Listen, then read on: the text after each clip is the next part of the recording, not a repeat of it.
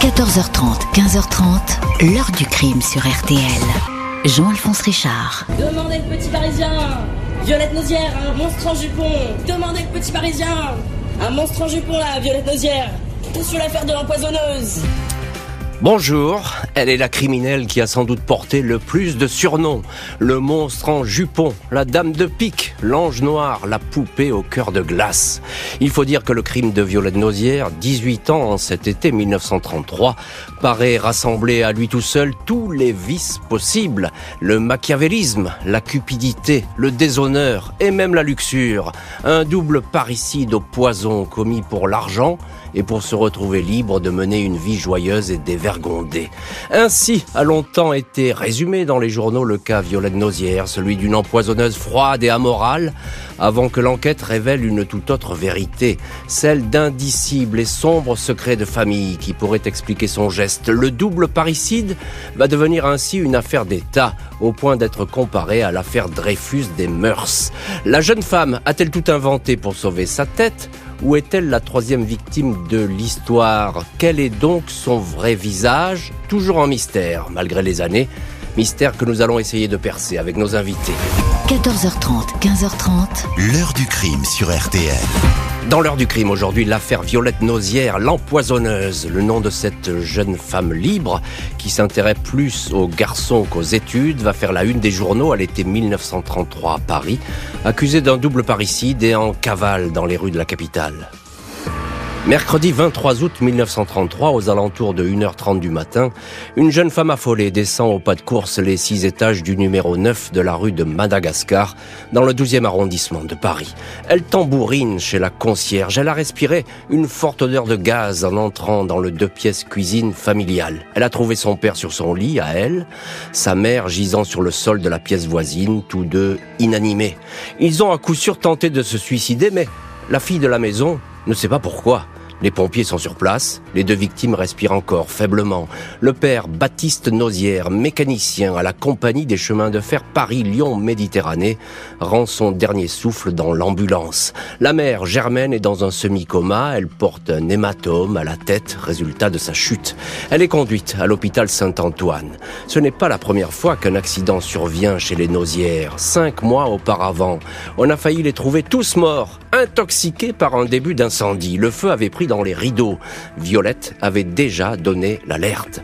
Le commissaire Guedet a des doutes sur ce suicide parental. Dans le registre que tient au jour le jour la mère de famille, aucune dépense, aucun achat n'est inscrit depuis le 21 août, soit deux jours avant la découverte du drame. Qui plus est, le gaz n'a été ouvert que quelques minutes avant que l'alerte soit donnée. Sans doute, Germaine pourra en dire davantage. La maman est en train de sortir du coma. Le policier veut que Violette soit présente à son réveil. Il l'emmène donc à l'hôpital Saint-Antoine. Mais quand il revient la chercher, Violette a disparu. Elle s'est enfuie.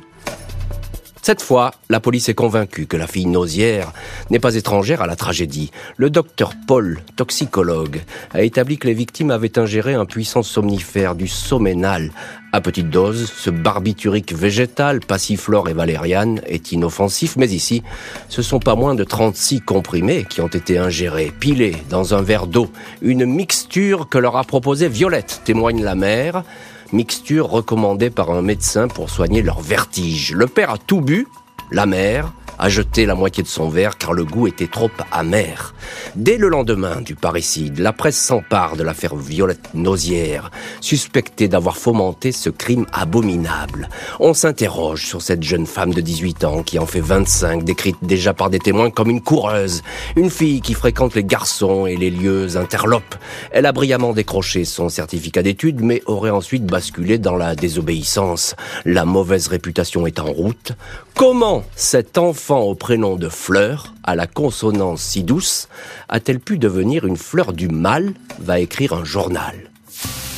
Violette Nausière sait qu'elle est recherchée. Son visage, cheveux noirs, sourcils épilés, rouge à lèvres, col de fourrure, s'affiche dans les kiosques. Mais c'est à peine si elle se cache. La suspecte numéro un du double parricide s'est envolée avec les économies des parents, le salaire de son père et une liasse de billets que sa mère cachait dans son corset. De quoi mener la belle vie Le 28 août, cinq jours après la découverte du drame, un jeune homme, un certain comte de Pinguet, affirme avoir reconnu la jeune femme dans les jardins du Champ de Mars. Il a sympathisé avec elle. Il a rendez-vous le soir même au café La Brune, avenue de la Motte Piquet. Le commissaire Marcel Guillaume, qui a déjà traqué la bande à et Henri Désiré Landru, tend un piège. Violaine Nozière est arrêtée. Pourquoi avez-vous fait ça? demande le commissaire. À quoi bon vous expliquer? Vous ne me comprendriez pas. Je vous en supplie, laissez-moi, répond-elle. Et on va voir dans les chapitres suivants de l'heure du crime quel secret va dévoiler Violaine Nozière au commissaire Marcel Guillaume, celui-là même d'ailleurs qui inspirera plus tard le personnage de Maigret à Georges Simenon, lequel euh, policier va trouver de la sincérité euh, chez la suspecte, il va déceler chez elle des accents effectivement d'honnêteté et de sincérité. On en revient euh, à ces premières journées d'enquête et à cette cavale de Violette qui, somme toute, a été très courte. Bonjour Gilbert Hill. Bonjour, Jean-Alphonse Trichard. Merci beaucoup d'avoir accepté l'invitation de l'heure du crime et d'être aujourd'hui dans le studio de l'heure du crime. Alors vous êtes ancien juge d'instruction, vous avez traité de nombreux dossiers, euh, parmi lesquels Simone Weber, on s'en souvient, ça c'est un dossier célèbre que vous avez traité, et des dossiers euh, évidemment différents dont vous faites part, et des dossiers anciens dont vous faites part dans dans ce livre, Faites entrer la quittée, qui est paru aux éditions Robert Laffont. Alors c'est une, une vraie bible, effectivement, un peu historique de, de tous ces crimes. Une bible laïque, si je... Laïque, bien sûr, bien sûr. Nous sommes, nous sommes ici dans la laïcité, euh, le crime laïque. Euh, donc, euh, effectivement, vous évoquez l'affaire Violette Nozière dans, dans un de ces chapitres. Elle, elle a pas pris beaucoup de, de, précautions pour ce crime, parce que la scène en elle-même du crime, elle est vite dévoilée par les policiers. Oui, euh, on voit que ce n'est pas une criminelle euh, d'habitude. Euh, quand elle rentre après avoir administré les substances nuisibles à ses parents, elle va passer une journée à l'extérieur à faire du shopping, à aller chez le coiffeur, à aller dans les bars du, quartier latin qui était son quartier de, de, prédilection. Et puis quand elle rentre la nuit suivante à 1h30 du matin, eh bien elle débranche le tuyau de gaz elle voit bien ses deux parents qui sont inertes. Pendant une journée, elle ne s'est pas préoccupée de savoir si elle avait réussi à les elle Les a laissés, elle les, a, laissés. Et lorsqu'elle rentre, eh ben, elle, euh, peut-être pas forcément complètement réfléchie à ses mises en scène. Elle va déboucher le, elle va débrancher le tuyau du gaz, elle va ouvrir le gaz, et elle va aller chez ses voisins, les, les Mailleuls, je crois qu'ils s'appelaient, pour leur donner l'alerte. C'est déjà chez eux qu'elle avait été donnée l'alerte après l'épisode euh, du mois de mars, euh, donc euh, cinq mois auparavant, où elle avait déjà administré à ses parents le même le somménal, le, même somnifère, mais à trop faible dose. Donc c'est un, c'est une réitération des faits, mais cette fois-ci avec un résultat, puisque le père va décéder et que la mère sera sauvée de justesse par les médecins de l'hôpital Saint-Antoine. et on peut peut-être penser que si la mère n'en avait pas réchappé, euh, effectivement. Bah, ça n'aurait pas été le crime parfait dans ses modalités d'application, mais dans la, la non-imputation du crime à la fille, euh, ça serait sans doute bien passé. Même si les, médecins toxicologues, à l'époque, déjà, ils fonctionnent, et puis on s'est aperçu qu'ils ils vont vite trouver qu'effectivement... Euh, oui, pour l'autopsie En tout cas, pour l'autopsie du père, il avait ingéré une forte dose de, ce, de ce somnifère a priori inoffensif, mais qui a fini par le tuer. Bonjour Bernard Hauteclos. Bonjour, bonjour à tous. Merci beaucoup d'être vous aussi dans le studio de l'heure du crime. Vous, vous êtes historien, auteur du livre Violette Nozière, la célèbre empoisonneuse des années 30 aux éditions Normand. Puis je cite votre dernier livre, La République face à la rue, une histoire du maintien de l'ordre, 1871-1914 aux éditions euh, du Félin. Euh, revenons euh, avec vous, Bernard Hautecloque, à, à Violette Nozière. tout simplement, c'est une jeune femme, elle a 18 ans. Absolument. Elle, s'ennuie Elle s'ennuie dans la vie, elle est frivole, etc. Bah les, études, c'est derrière elle euh. Alors, exactement. Euh, bon, d'abord, c'est une sensualité à la fois précoce et manifestement très forte, et en même temps, des parents, alors a fortiori pour l'époque, étonnamment permissifs, qui lui laissent la bride sur le cou, et d'une incroyable naïveté qui accepte facilement tout ce qu'elle leur raconte.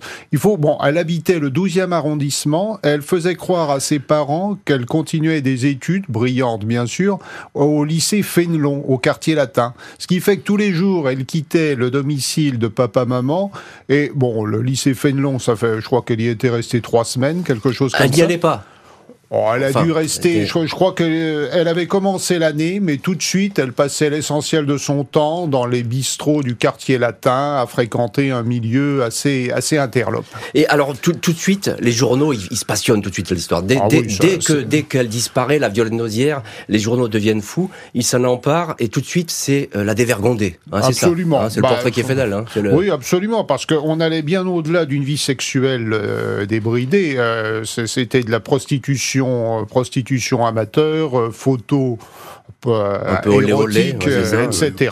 bon, effectivement, ça m'a, c'est d'ailleurs surprenant. Là, ça a été un véritable scoop. Et puis, Gilberti, il y a autre chose, c'est que effectivement, euh, c'est une dévergondée, mais c'est une empoisonneuse. C'est une femme empoisonneuse. Alors là, évidemment, elle va se empoisonneuse, mais avant d'être empoisonneuse, pour financer son, son train de vie, eh bien, elle va se mettre à voler dans, dans des magasins. Elle va également euh, prendre euh, les économies de ses parents avant qu'elle ne eh leur administre la, la, la, potion très amère la, tisane du soir. Euh, de la soirée. Mais donc, c'est une femme, d'abord c'est une enfant de, de, la guerre, elle est née en 1915 et qui va être frappée dès son adolescence par la crise, c'est la crise de 29 qui va commencer à frapper l'Europe occidentale et singulièrement la France à partir de 1931. Donc, euh, comme euh, l'a fait remarquer M. de, de Hautecloque, elle a en face d'elle des parents extrêmement permissifs et des parents dont elle a honte. Elle dit à ses petites euh, copines que son père est ingénieur dans la compagnie de chemin de fer Paris-Lyon-Méditerranée et que sa mère est première chez, Paquin, je crois, une grande couturière. elle essaie de se créer une, histoire familiale. La modestie de ses parents ne lui sied pas. Et après, la campagne de presse va effectivement utiliser tous ces éléments. Il faut savoir que à cette époque-là, le petit Parisien tire à 1 600 000 exemplaires. Ce, qui est énorme. Effectivement, et, et les journaux vont se déchaîner. La suspecte va désormais être longuement interrogée par le juge d'instruction. L'histoire va révéler un scandale. Affabulation ou réalité? L'arrestation de Violette Nausière est une aubaine pour les journaux. L'affaire fait vendre. Les récits et les enquêtes se succèdent. On veut tout savoir sur l'empoisonneuse, cette fille unique qui a ôté la vie à son père, Baptiste, honnête cheminot qui n'aurait qu'un seul vice, la belote dans les cafés. Les nausières sont décrits comme des parents aimants qui ont tout fait pour remettre sur le droit chemin une adolescente qui tournait mal. Car le portrait dressé de la suspecte numéro 1 est des plus sombres. Elle aurait prémédité ses crimes avec froideur. On dit d'elle qu'elle est une fille tombée très jeune dans le vice, le libertinage. Elle s'est prostituée et elle a toujours besoin d'argent. Elle a même posé pour des photos cochonnes. Son dernier amant en date, Jean Dabin, la vingtaine, est peu recommandable. Il passe son autour des tables de jeu. Il croyait avoir trouvé en Violette une petite bourgeoise qui surviendrait à ses moyens. Et c'est pour cela sans doute qu'elle a dépouillé ses pauvres victimes. Il apparaît qu'au lendemain du crime, elle a fait des achats aux Galeries Lafayette et passé dans un salon de coiffure, chez la manucure, avant de sortir avec une amie dans les boîtes de Montparnasse. Devant le commissaire Marcel Guillaume, puis le juge Edmond Lanoir, Violette Nausière montre pourtant un autre visage que celui d'une empoisonneuse frivole et sans scrupules. Au policier, elle a raconté que son père l'a violée depuis l'âge de 12 ans. Il m'a d'abord embrassé sur la bouche, puis il m'a fait des attouchements, et enfin il m'a prise dans la chambre à coucher en l'absence de ma mère, dit-elle, la fille Nausière raconte que ses relations se tenaient le plus souvent dans une cabane, dans un petit jardin ouvrier de la porte de Charenton. Le juge demande des vérifications, mais la cabane en question a été détruite. Violette Nausière ne s'arrête pas là. Elle dit que son père l'a forcée à regarder des gravures pornographiques, à écouter des chansons libertines lors des relations sexuelles. Il utilisait même un chiffon pour éviter de la mettre enceinte. Violette dit vrai tous ces objets sont retrouvés. La suspecte affirme qu'elle n'a jamais voulu tuer sa mère, mais voulait en finir avec son père. Sa mort pouvait me délivrer de lui, et c'est ainsi qu'est née peu à peu en moi l'idée de l'empoisonner. 1er septembre, Violette est confrontée à sa mère à l'hôpital. Germaine lui lance Violette, tue-toi Tu as tué ton père, un époux si bon. Tue-toi, je ne pardonnerai que quand tu seras morte. Le cas Violette Nausière, si simple en apparence, divise l'opinion. On parle de supercrime, car au parricide s'est ajouté un terme que personne n'ose prononcer, l'inceste. Le commissaire Guillaume, policier unanimement respecté, croit à ce que raconte la suspecte et le fait savoir. Décembre 33, Quatre mois seulement après les faits, les surréalistes publient un livret de huit dessins et poèmes pour défendre Violette, celle qui a défait l'affreux nœud de serpent des liens du sang, écrit alors le poète Paul Éluard. Le journal le plus lu du moment, Paris Soir, titre Violette Nausière a dit vrai. Dans l'autre camp, les milieux conservateurs s'offusquent. Violette Nausière est présentée comme une dévergondée, menteuse, affabulatrice, qui cherche à salir son père. D'ailleurs, sa mère lui a tourné le dos. Les journalistes font le siège de la prison de la Petite Roquette pour essayer d'apercevoir l'ange noir. Et cette prison de la Petite Roquette, aujourd'hui détruite, effectivement, va être euh, l'objet de, d'aller et venue de la part des, journalistes à l'époque, parce que rarement, en ce milieu des années 30, dans ces temps troublés, une affaire n'a défrayé autant euh, la chronique, au point parfois d'occulter l'accession d'un certain chancelier Hitler au pouvoir euh, en Allemagne. Eh, Bernard Hautecloque, historien et auteur de ce livre, Violette Nausière, la célèbre empoisonneuse des années 30, qui vient de paraître, qui est paru, pardon, aux éditions euh, Normand, il y a un mot que lâche Violette Nausière, c'est inceste. À l'époque, dans la société de l'époque, c'est inconcevable. Ça n'existe pas, ce mot. Je n'irai pas jusque-là, mais enfin, ce qui est euh, Devant les tribunaux, en tout cas.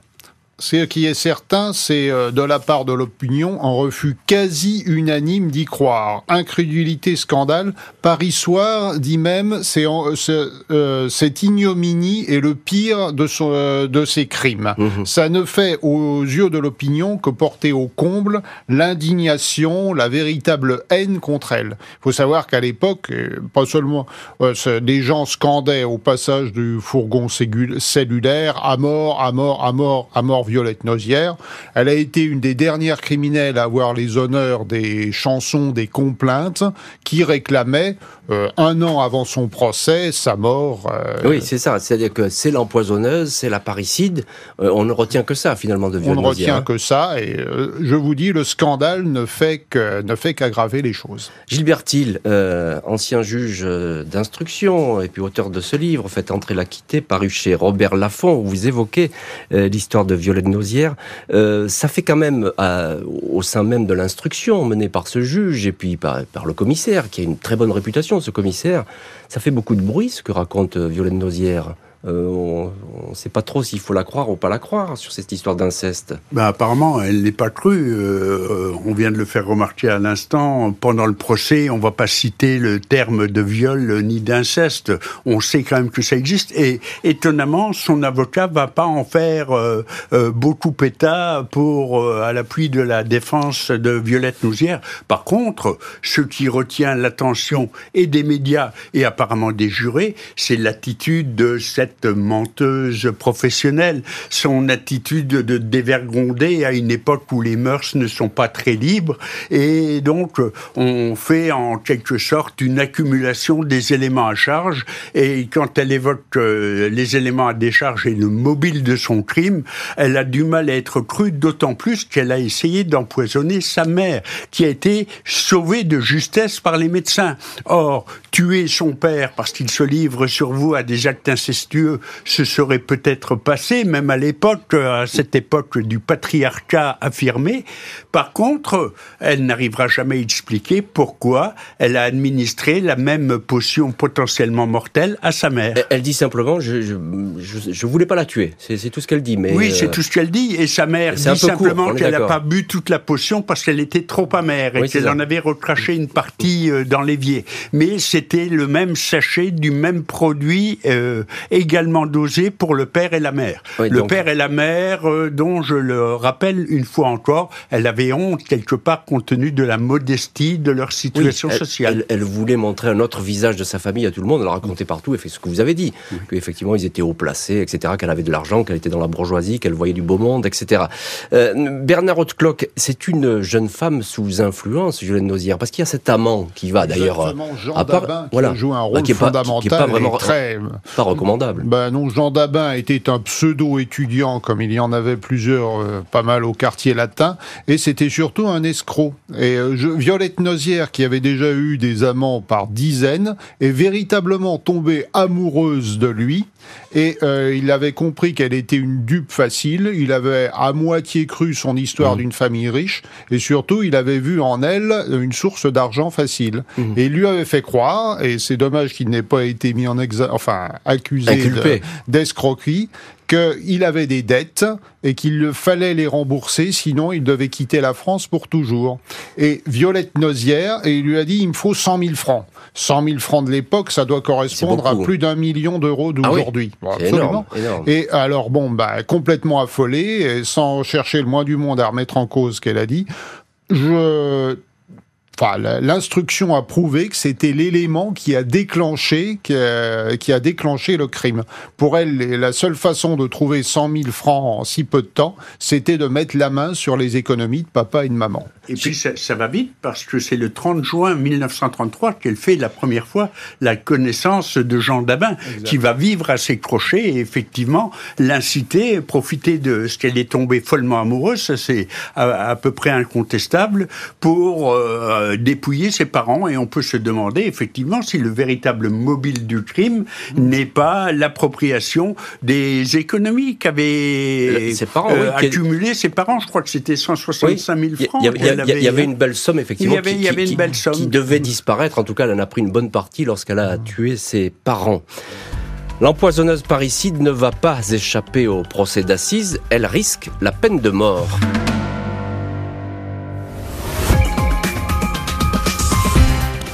Hein, de cette affaire criminelle est dans cette question de l'inceste. Donc la parole de Violette Nozière, elle est jugée monstrueuse. À la fois, elle a commis un crime monstrueux et sa parole est jugée monstrueuse. Et finalement, euh, elle redouble le parricide. C'est comme si elle tuait son père une seconde fois.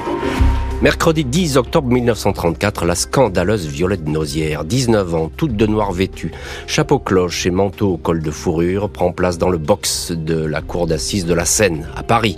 La salle est surchauffée. Aucune femme n'a comparu jusque-là pour parricide. L'accusation la présente comme une empoisonneuse sans foi ni loi. Elle a prémédité son geste. Pour preuve, elle avait déjà tenté cinq mois auparavant de tuer ses parents. De la même façon, Violette Nozière maintient ses déclarations au sujet des abus sexuels infligés par son père mais ces paroles sont vite balayées lors des débats.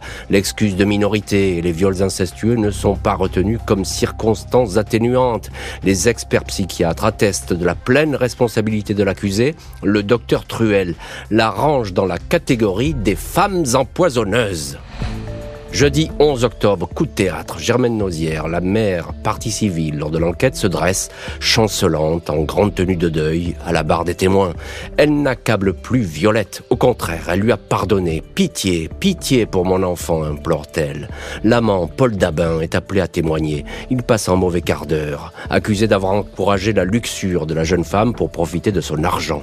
Le commissaire Guillaume est venu, prêt à témoigner en faveur de l'accusé, mais il n'est pas appelé. L'avocat général se il ne trouve à Violette aucune circonstance atténuante. Elle a voulu dépouiller ses parents de leurs 165 000 francs d'économie pour entretenir son amant et s'acheter de jolies robes. 12 octobre, 19h, après une heure seulement de délibéré, Violette Nozière est condamnée à mort. Vous êtes des saligots, lance l'accusé au juré. Et à cette époque, on ne guillotine plus les femmes. On va voir donc ce que va être le destin de Violette Nozière, procès euh, très suivi comme le fut l'affaire. Gilbert Thiel, ancien juge d'instruction, euh, on parlait de, l'inceste, ce mot qu'a prononcé Violette Nozière, un mot presque interdit et tabou, euh, qui a déchaîné les passions dans une partie de l'opinion mais qui disparaît lors du procès. Ça n'apparaît pas. On, ne le cite pas. On laisse entendre que, bon, bien sûr, elle, elle indique qu'elle a été victime, qu'elle a été outragée par son propre père, mais euh, euh, son avocat ne va pas insister là-dessus, alors que s'il y avait une excellente raison, avec tous les guillemets du monde, bien sûr, mais de tuer euh, Baptiste Nozière, c'était bien celle-là. Mmh. Et eh bien même du côté de sa défense, on n'en parle pas, comme s'il y avait une gêne qui s'emparait du prétoire. Et tout ce qu'elle va pouvoir dire ou suggérer dans ce domaine-là va se retourner contre elle, puisqu'on va dire non seulement elle a tué son père, c'est comme ça que ça va être considéré, mais en plus de ça, elle le salit post-mortem. Bien sûr, c'est ça. C'est ça, c'est la, traduction qui va être faite de. Je, pense. Oui, De, ces, de, ces, audiences. Euh, vous confirmez, Bernard Hautecloque, vous aussi, auteur d'un livre, Violaine Nozière, la célèbre empoisonneuse. Euh, vous confirmez qu'effectivement, il y a, on peut pas euh, donner des circonstances atténuantes parce qu'on ne touche pas à l'image du père, finalement, c'est ça? Ça a certainement joué un rôle, mais je crois que l'essentiel, c'est bon, empoisonnement, c'est donc une préméditation le fait aussi que sa mère ne se soit tirée que par miracle a pesé contre elle. Et euh, donc euh, les juges ont appliqué le code pénal et, de manière euh, infliger la peine de mort. Oui, c'est ça. C'est la seule peine qui vaille quand il n'y a pas de circonstances atténuantes. À l'époque, et on répète que les femmes, à l'époque, elles ne sont plus euh, amenées à la guillotine et depuis plusieurs années déjà. Depuis 1887. Voilà. Donc euh, il n'y a pas de risque, mais enfin, la peine, elle est, elle est terrifiante. et puis, et puis Bernard Claude, encore un mot. Il y a cette la mère qui vient quand même. on, on l'entend pas la mère parce qu'elle dit pitié, pitié pour ma fille. Alors il faut se rappeler qu'elle avait souhaité la mort de sa fille. On peut aussi citer la grande grand-mère, le jour des, obsèques de Baptiste Nozière, la grand-mère de Violette, qui avait 83 ans, a eu une crise de nerfs, a hurlé qu'elle crève, qu'elle crève, qu'elle crève. Donc on voulait sa mort et ça a bien changé depuis. Absolument. Et sa mère euh, s'est portée partie civile au procès et au moment où elle arrive à la barre, elle s'effondre et au lieu de prendre parti contre elle, elle pleure et elle dit au juré pitié, pitié pour mon enfant. Euh, Gilbertil, est-ce que cette peine de mort est accueillie dans l'opinion comme bah voilà, on, voulait qu'elle soit euh, finalement condamnée à mort inéluctable, mais comme vous venez de le faire remarquer, ces peines de mort n'étaient plus exécutées, elles étaient prononcées et c'est donc sans surprise que le 24 décembre, joyeux Noël, 24 décembre 1933, que le président Albert Lebrun va commuer la peine capitale euh, qui a été, qui frappait Violette Nouzière en travaux forcés à perpétuité. Ce qui à l'époque est tout à fait euh, attendu. Enfin, c'est pas une surprise. Non, c'est euh, pas, c'est pas du tout une surprise. Mais les dés n'étaient pas jetés d'avance compte tenu de l'ampleur qu'avait eu cette affaire et compte tenu de la manière de laquelle euh, Violette Nausière euh, était perçue. La préméditation, le parricide, dans une période où le patriarcat est un des fondements de la société, et, tout ça joue euh, considérablement contre elle. Et tout ce qu'elle peut avancer comme élément se retourne contre elle. L'empoisonneuse parricide prend le chemin de la prison. Quelques mois plus tard, effectivement, le président de la République commu la peine de mort en travaux forcés à perpétuité. 29 août 1945, après un total de 12 années de détention, Violaine Nozière quitte la prison des femmes de Rennes. Elle s'est très bien tenue en prison, transférée au début de la guerre à la centrale d'Aguenau, puis à celle de Rennes. Elle s'est fait oublier, travaillant à la blanchisserie et pour diverses œuvres catholiques. Le maréchal Pétain, à la demande de l'église catholique, avait considérablement réduit sa peine. Le général de Gaulle a signé le décret de sa libération. À sa sortie, elle s'installe à Paris, y retrouve sa mère et prend le même nom de jeune fille de celle-ci. Ézard, Violette Nozière, se marie avec Pierre Garnier, fils du greffier en chef de la prison de Rennes. Le couple tient un restaurant en Normandie. La scandaleuse parricide se change en épouse modèle, femme rangée, mère de cinq enfants en 1953. Elle pose en famille dans Paris Match, dans sa cuisine. Tout le monde l'entoure, y compris sa mère, Germaine. Violaine Nozière ne va alors avoir qu'un souhait, être réhabilitée pour retrouver ses droits civiques. C'est chose faite 30 ans après le crime, le 22 août 1963, devant la cour d'appel de Rouen. Son dossier souligne qu'elle ne s'est jamais fait remarquer depuis son forfait. Elle mène apparemment une vie normale, n'ayant rien de commun avec l'inconduite qui fut la sienne 30 ans plus tôt. Un juge note que son exemple est l'un des plus caractéristiques de rééducation procurée par le système pénitentiaire. Cette femme est apte à retrouver une vie normale. Gilbert Thiel, ben, ancien juge, et donc vous connaissez le système des condamnations et peut-être même des réhabilitations.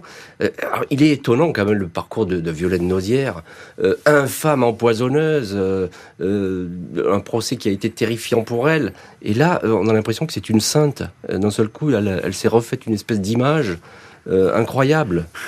J'en reviens à ma laïcité. Je dirais, j'irai pas jusqu'à dire que c'était une sainte, mais effectivement, d'abord, elle avait plus les mêmes possibilités qu'à l'extérieur, et c'est vrai qu'elle a eu une attitude absolument remarquable, ce qui a permis d'ailleurs au, maréchal Pétain en 1942 de réduire sa peine sur demande de l'Église catholique sous la pression des œuvres catholiques hein. et sous la pression, bien sûr, de euh, de ses avocats. Mais après, de là à dire que c'est la démonstration que l'administration pénitentiaire est vraiment l'outil rêvé pour euh, euh restaurer les gens et dans leur dignité et dans leur honnêteté, euh, je n'irai pas jusqu'à souscrire aux propos du magistrat que vous avez cité. Vous êtes libre, mais ce que je veux dire par là, c'est que vraiment, elle a une image incroyable. Je regardais ces photos de Paris Match, dont, que j'ai évoquées.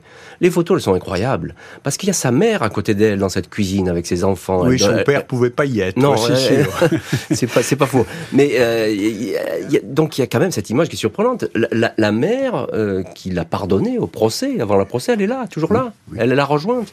Et d'ailleurs, c'est l'ancien accusé, la condamnée, qui va s'occuper de, de, sa mère et qui mm. va avoir effectivement un comportement tant vis-à-vis de ses enfants que de son mari qui va décéder des suites d'un accident de la route. Je crois que c'était au début des années 60. Elle va s'occuper de toute l'intendance du foyer, vendant l'hôtel qu'avait acquis le, le, couple en Normandie et euh, s'arrangeant pour euh, jusqu'au bout, jusqu'à son décès en 1966.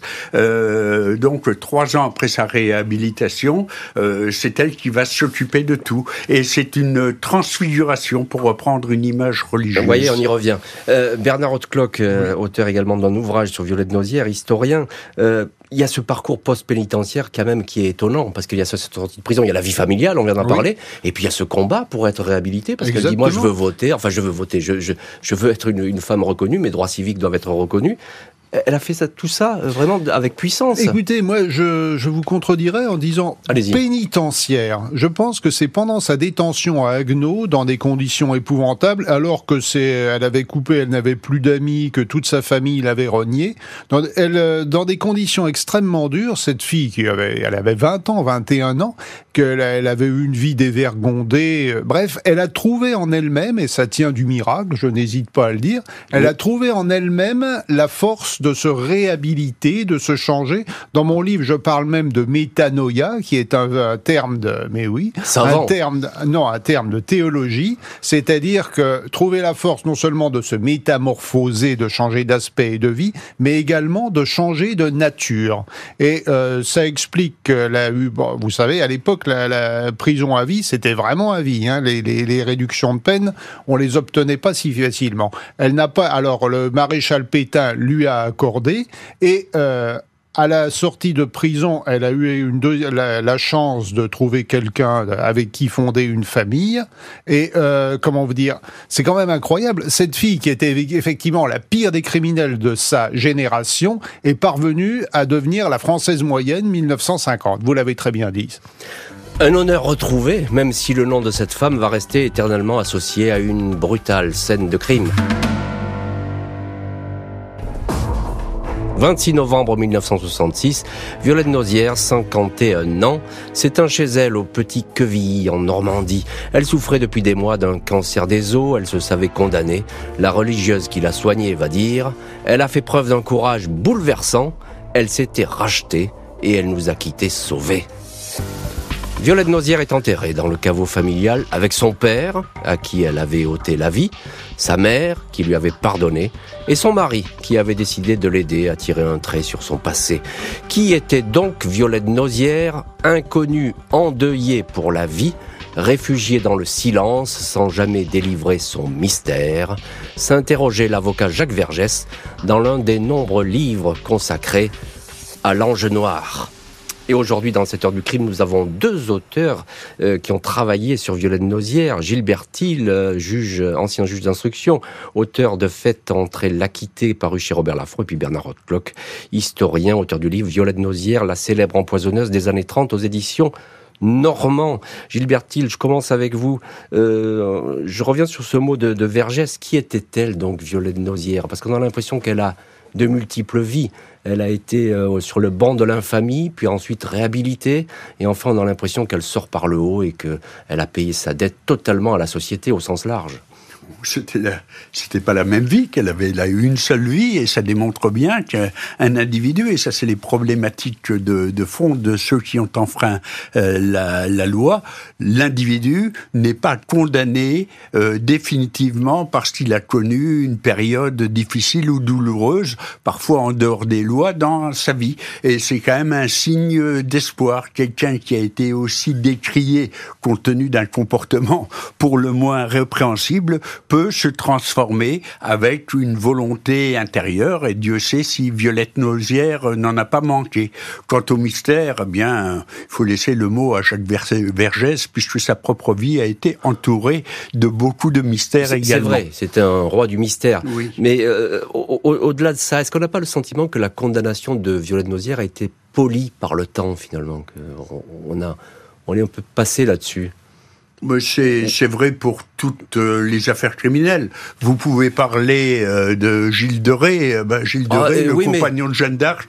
oui, mais enfin, vous prenez Landru, aujourd'hui, on n'en fait pas un tableau très réjouissant de Landru. Hein. Oh, ben, il n'y avait pas de quoi se, réjouir et pas davantage de on a l'impression que c'est un peu quand vous parlez de Michel Fourniret, vous allez susciter bien plus d'émotions compte tenu du caractère récent des faits que quand vous allez parler de Gilles de Qui a assassiné selon les historiens, entre 300 et 400 adolescents. Bernard Hautecloque, vous êtes historien, et justement là, on est dans, on est dans le fait divers. C'est un vrai fait divers, mais alors c'est un fait divers qui a une portée historique puissante. Il, il, est, inscrit aujourd'hui dans, dans, le panthéon du crime. Vous parliez de Landru, mais à part Landru, je vois pas d'autres faits divers, d'autres histoires criminelles.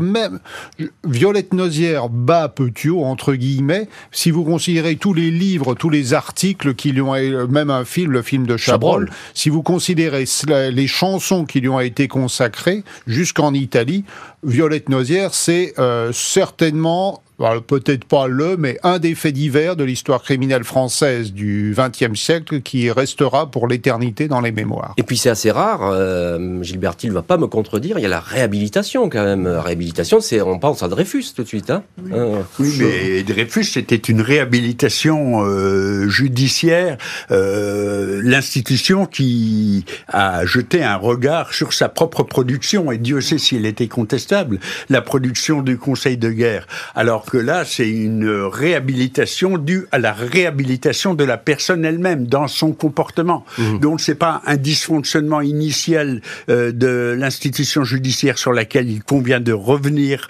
par euh, une réhabilitation. C'est une réhabilitation de la personne que, dont la justice prend acte en 1963. Je vais vous poser la même question à tous les deux. Je commence par vous, Gilbert Hill. Euh, on retient quoi de Violette Nausière C'est l'ange noir, la fleur du vice la fleur du mal, ou bien c'est cette espèce de réhabilitation, de, résurrection. Je crois qu'il faut regarder les choses positives. Sur les faits, on ne reviendra pas sur euh, son cheminement personnel. C'est quelque chose qui donne quand même un petit peu confiance dans la nature humaine, même lorsqu'elle a été très compromise par des, des actions criminelles. Menteuse? Menteuse, effectivement, oui, tout à fait. Je ne sais plus si on a le droit de le dire maintenant aussi. Il faut consulter les autorités féministes. la sacralisation de la parole des femmes, je, je rebondis. Les femmes sont tout aussi capables. Euh, certains pensent même qu'elles sont encore plus dissimulatrices que les hommes. Mais peu importe, elles le sont tout autant que les hommes. Et ce n'est pas une question de sexe ni de genre. Donc on ne sacralise pas la parole des femmes, pas plus qu'on ne doit sacraliser la parole des enfants. Et ce qui avait déclaré ça, c'était deux ans avant l'affaire Doutreau. La parole de l'enfant est sacrée, eh bien la parole des femmes n'est pas plus sacrée que la parole des enfants, ni que celle des hommes.